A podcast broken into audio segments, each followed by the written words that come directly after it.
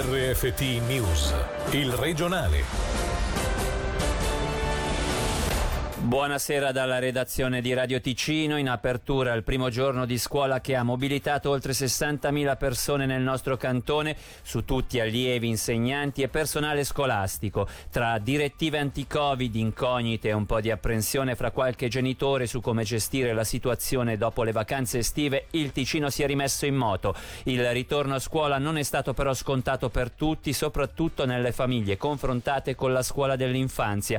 Diverse le testimonianze esperienze giunte in diretta nel corso del nostro morning show, come quella di Susi, una mamma attiva anche in uno studio pediatrico ho deciso di non mandare quest'anno all'asilo mia figlia per la preoccupazione Covid. Tanti genitori mi diranno ok tu sei la madre da crocefiggere perché non mandi i tuoi figli a scuola. Io lavoro nel sanitario, lavoro in uno studio pediatrico, ne ho viste di situazioni, mi è pesata abbastanza dal lato affettivo e anche un po' per la paura perché le mie figlie stanno con i nonni mentre io e mio marito siamo al lavoro. Mio suocero purtroppo non è in ottima salute. Se mando mia figlia a scuola e poi magari magari mi ritorno a casa, non ha sintomi, io non ho sintomi, contagio poi magari qualcuno al lavoro. In una situazione del genere, 15-20 allievi in una stanza, quanto è possibile mantenere il distanziamento? Sempre più difficile sarà distinguere una normale influenza dai casi di Covid-19. In questo senso abbiamo interpellato il medico cantonale Giorgio Merlani. Il principio che vale sempre è comunque che il bambino che non sta bene non va a scuola e poi a seconda del decorso si valuterà. Il bambino sotto 12 anni che ha un decorso blando e non verrà neanche strisciato, se il bambino non sta bene, rispettivamente se è più grande, la tendenza, la facilità con cui fare il tampone è molto più presente e quindi si valuterà quello e quindi si saprà subito se è coronavirus o meno e la gestione poi di conseguenza è più facile. A quel punto anche per i genitori col lavoro però non sarà facile. Eh, no, eh, sicuramente no, ma non è facile neanche per gli adulti malati. Ma torno a dire, ci stiamo focalizzando in modo eccessivo sui bambini sulla scuola. I bambini hanno molte, molte volte raffreddori, nasino che cola e via discorrendo, ma che sia coronavirus è relativamente raro. A livello svizzero si vede che dei casi positivi di coronavirus meno dell'1% sono sotto 10 anni, quindi veramente stiamo parlando di una percentuale eh, molto piccola e quindi è la preoccupazione della cosa che ci, che ci tiene lontano. La mamma starà a casa eh, o il papà e bisognerà gestirsi, non ho detto che sarà facile, ma allo stesso modo in cui a marzo sono andati a scuola i bambini senza grossi problemi, non credo che dovremo neanche esplodere adesso con un assenteismo incredibile. E in tema di scuola oggi la Commissione Formazione e Cultura all'unanimità ha dato il via libera a un unico rapporto sulla mini riforma scolastica. Presentato la scorsa estate parte di un patto di governo insieme a fisco e socialità. Il compromesso raggiunto prevede che un tetto massimo di 22 allievi per classe valga solo per le scuole medie. Per le scuole comunali dell'infanzia ed elementari da 22 allievi in poi si potrà avere la possibilità di un docente d'appoggio al 50%. Inoltre alle medie sono previsti laboratori di italiano, matematica e tedesco. Sempre alle medie le ore di classe saranno raddoppiate. Il rapporto sarà discusso nella prossima seduta di Gran Consiglio. I forti temporali degli scorsi giorni costeranno circa 800.000 franchi tra sgombero di materiale e ripristino delle zone colpite. Centinaia le persone impegnate sul territorio per interventi d'emergenza e per la sicurezza della cittadinanza. È quanto emerge da un primo bilancio stilato dal Cantone in seguito alle precipitazioni che hanno colpito in modo particolare il Sopraceneri. Tra gli assicuratori Zurich ha fatto sapere che tra Ticino e Svizzera orientale sono 200 le situazioni di danno certificato per un totale di un milione di franchi a carico dell'assicuratore. Sentiamo Roland David, capo della sezione forestale. La zona più colpita è stata quella indicata anche dalle informazioni che abbiamo ricevuto da Meteo Svizzera, quindi il Gambarogno, il piano di Magadino anche col versante destro, diciamo così, da Cugnasco a, a Gordola e poi la bassa Valle Riviera e un po' meno la Valle di Blegno e il Basso Moesano. Fino a ieri sera eravamo impegnati con la fase d'emergenza, quindi dove si cerca soprattutto di preservare l'incolumità delle persone, delle cose e da oggi abbiamo iniziato invece ad andare un po' più nel dettaglio delle varie situazioni e quindi eh, quando succedono degli eventi del genere capita che vi sono magari dei fenomeni più piccoli che non erano stati notati perché evidentemente si era concentrati a gestire i fenomeni più importanti e quindi ecco queste zone anche più piccole che sono state toccate vanno analizzate, quantificate. E quando parliamo di con cause antropiche, significa che comunque la mano dell'uomo ha un'influenza sul territorio. Spesso magari le acque di scarico delle strade possono avere un'influenza, ci sono anche dei drenaggi delle abitazioni, soprattutto in collina, che in condizioni normali non creano assolutamente nessun problema, ma che poi quando invece si è confrontati con fenomeno di questo tipo, ecco che possono avere quell'effetto in più che può essere appunto una concausa allo sganciarsi di, di fenomeni di franamento, di smottamento. Questo pomeriggio è giunto un comunicato della Polizia Cantonale per l'attività della CECAL, la centrale d'allarme cantonale, durante lo scorso fine settimana potenziata nel personale per l'evento meteorologico eccezionale. Al 117 e al 118 sono giunte oltre 4.000 richieste di intervento dalla popolazione. Per allagamenti o situazioni di inquinamento gli interventi sono stati 370. Si tratta di un primo bilancio che verrà approfondito in settimana. Salgono a 5 gli arresti per la rapina di venerdì sera in via Bossi a Lugano. Ai tre uomini fermati poco dopo il fatto e tutti arrestati si aggiungono due donne, una 27enne del Mendrisiotto e una 17enne italiana. Sentiamo Selina Lomia.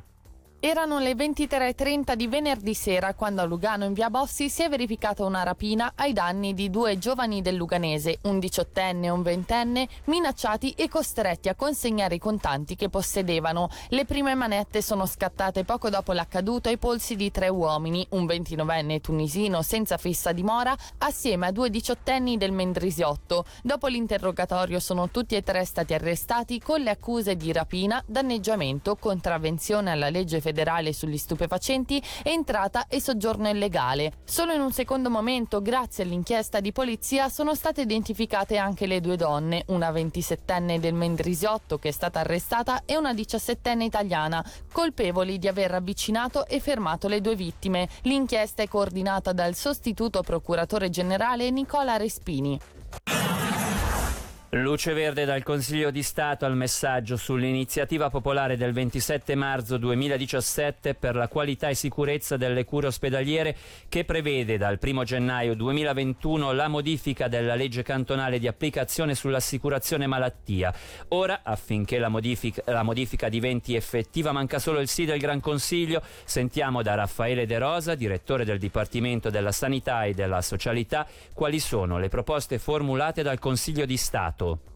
Proponiamo delle modifiche di legge, la legge cantonale di applicazione alla LAMAL, nella quale andiamo a definire l'istituto e l'ospedale di interesse pubblico e andiamo anche a ricordare la necessità dell'adeguatezza e della qualità delle cure. Quale terzo elemento andiamo a proporre un nuovo regolamento proprio per la qualità e la sicurezza per i pazienti. È un'iniziativa del 2017, quindi i contatti con gli iniziativisti si sono svolti durante questi due anni e la pandemia se ci ha portato anche molte incertezze, d'altro canto ci ha portato anche molte certezze, una di queste è stata proprio la tenuta del sistema sanitario e la qualità del lavoro svolto da tutto il personale al fronte. E partendo proprio da questo punto fermo del già buon livello di qualità delle cure in Canton Ticino che è necessario però non fermarsi, continuare a fare di più, non sono degli acquisiti definitivi ma bisogna costantemente rinnovarli, rafforzarli e migliorarli nel tempo. A Corredo è stato redatto anche un regolamento con la creazione di una commissione composta da 10 specialisti del settore e la definizione dei requisiti da rispettare per ottenere l'autorizzazione ad operare in campo medico rispettando precisi aspetti su qualità e sicurezza nella cura dei pazienti. Sentiamo il medico cantonale Giorgio Merlani. La novità principale è la redazione di questo regolamento che adesso vale per le strutture somatiche acute, vale anche per le riabilitative e psichiatriche su tutto il cantone. I pilastri della, della qualità si basano essenzialmente sulla commissione. Viene creata una commissione fatta di medici, di specialisti del settore, giuristi, anche il medico cantonale, che definiscono quello che sono, eh, da un lato, i processi che ci si aspetta che vengano adottati all'interno di una, di una struttura somatica. E poi ci sono tutta una serie di altri aspetti più puntuali, dal definire per esempio gli aspetti formativi, un responsabile referente per la qualità, per la sicurezza, un comitato etico, gli aspetti formativi. Quindi è un regolamento che per una volta in un'unica lista elenca quello che sono i criteri di qualità che ci si aspetta minimi per una struttura sanitaria. Grande soddisfazione per il risultato raggiunto da parte degli iniziativisti che una volta ricevuto il via libera del Parlamento ritireranno quindi la loro istanza. Sentiamo il primo firmatario dell'iniziativa, Brenno Balestra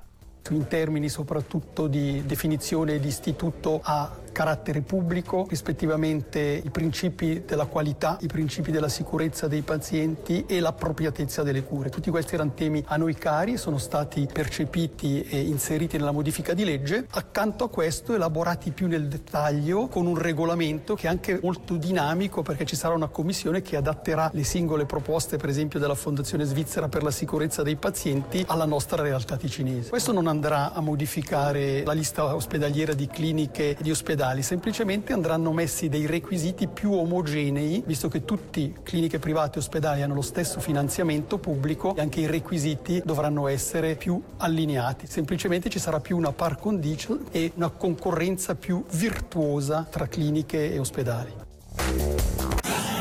La galleria di base del Ceneri, a quattro giorni dalla cerimonia d'apertura, passerà stanotte dall'azienda costruttrice ATG alle FFS. Venerdì avverranno a Camorino le celebrazioni in presenza della Presidente della Confederazione Simonetta Sommaruga. Sentiamo Dieter Schwank, CEO dell'Alp Transit, San Gottardo SA.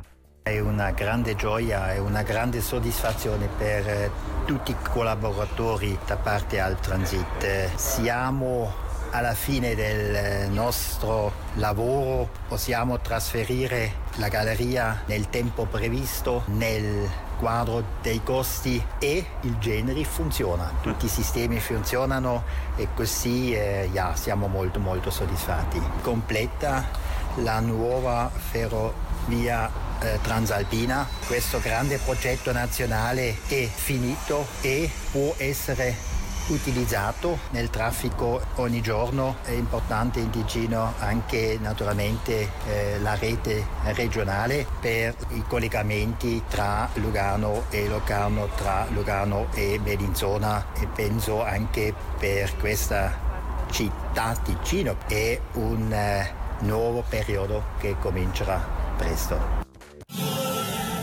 Ora le brevi questa sera con Federica Ciommiento della Scuola di giornalismo di Bellinzona. Covid-19, 8 nuovi casi di contagio nelle ultime 72 ore in Ticino, dove nel corso di agosto i casi totali sono stati 106. Un solo paziente è ricoverato attualmente, ma non in cure intense. Dopo l'aggressione di un impresario ai danni di un sindacalista giovedì, l'MPS ha inoltrato un'interpellanza per chiedere al governo come intenda tutelare nei prossimi mesi l'attività sindacale, sempre più minata dalla crescente crisi economica. Crediti Covid in Ticino aperte 20 procedure penali per uso improprio dei fondi stanziati, 400 in totale per la Svizzera. La procedura semplificata ha facilitato le truffe e ora le banche stesse sono chiamate a verificare movimenti sospetti sui conti o richieste abusive. Il regionale finisce qui, tra poco il radiogrammi live dalla redazione da Davide Maggiori, l'augurio di una buona serata. Il regionale di RFT, il podcast su www.radioticino.com.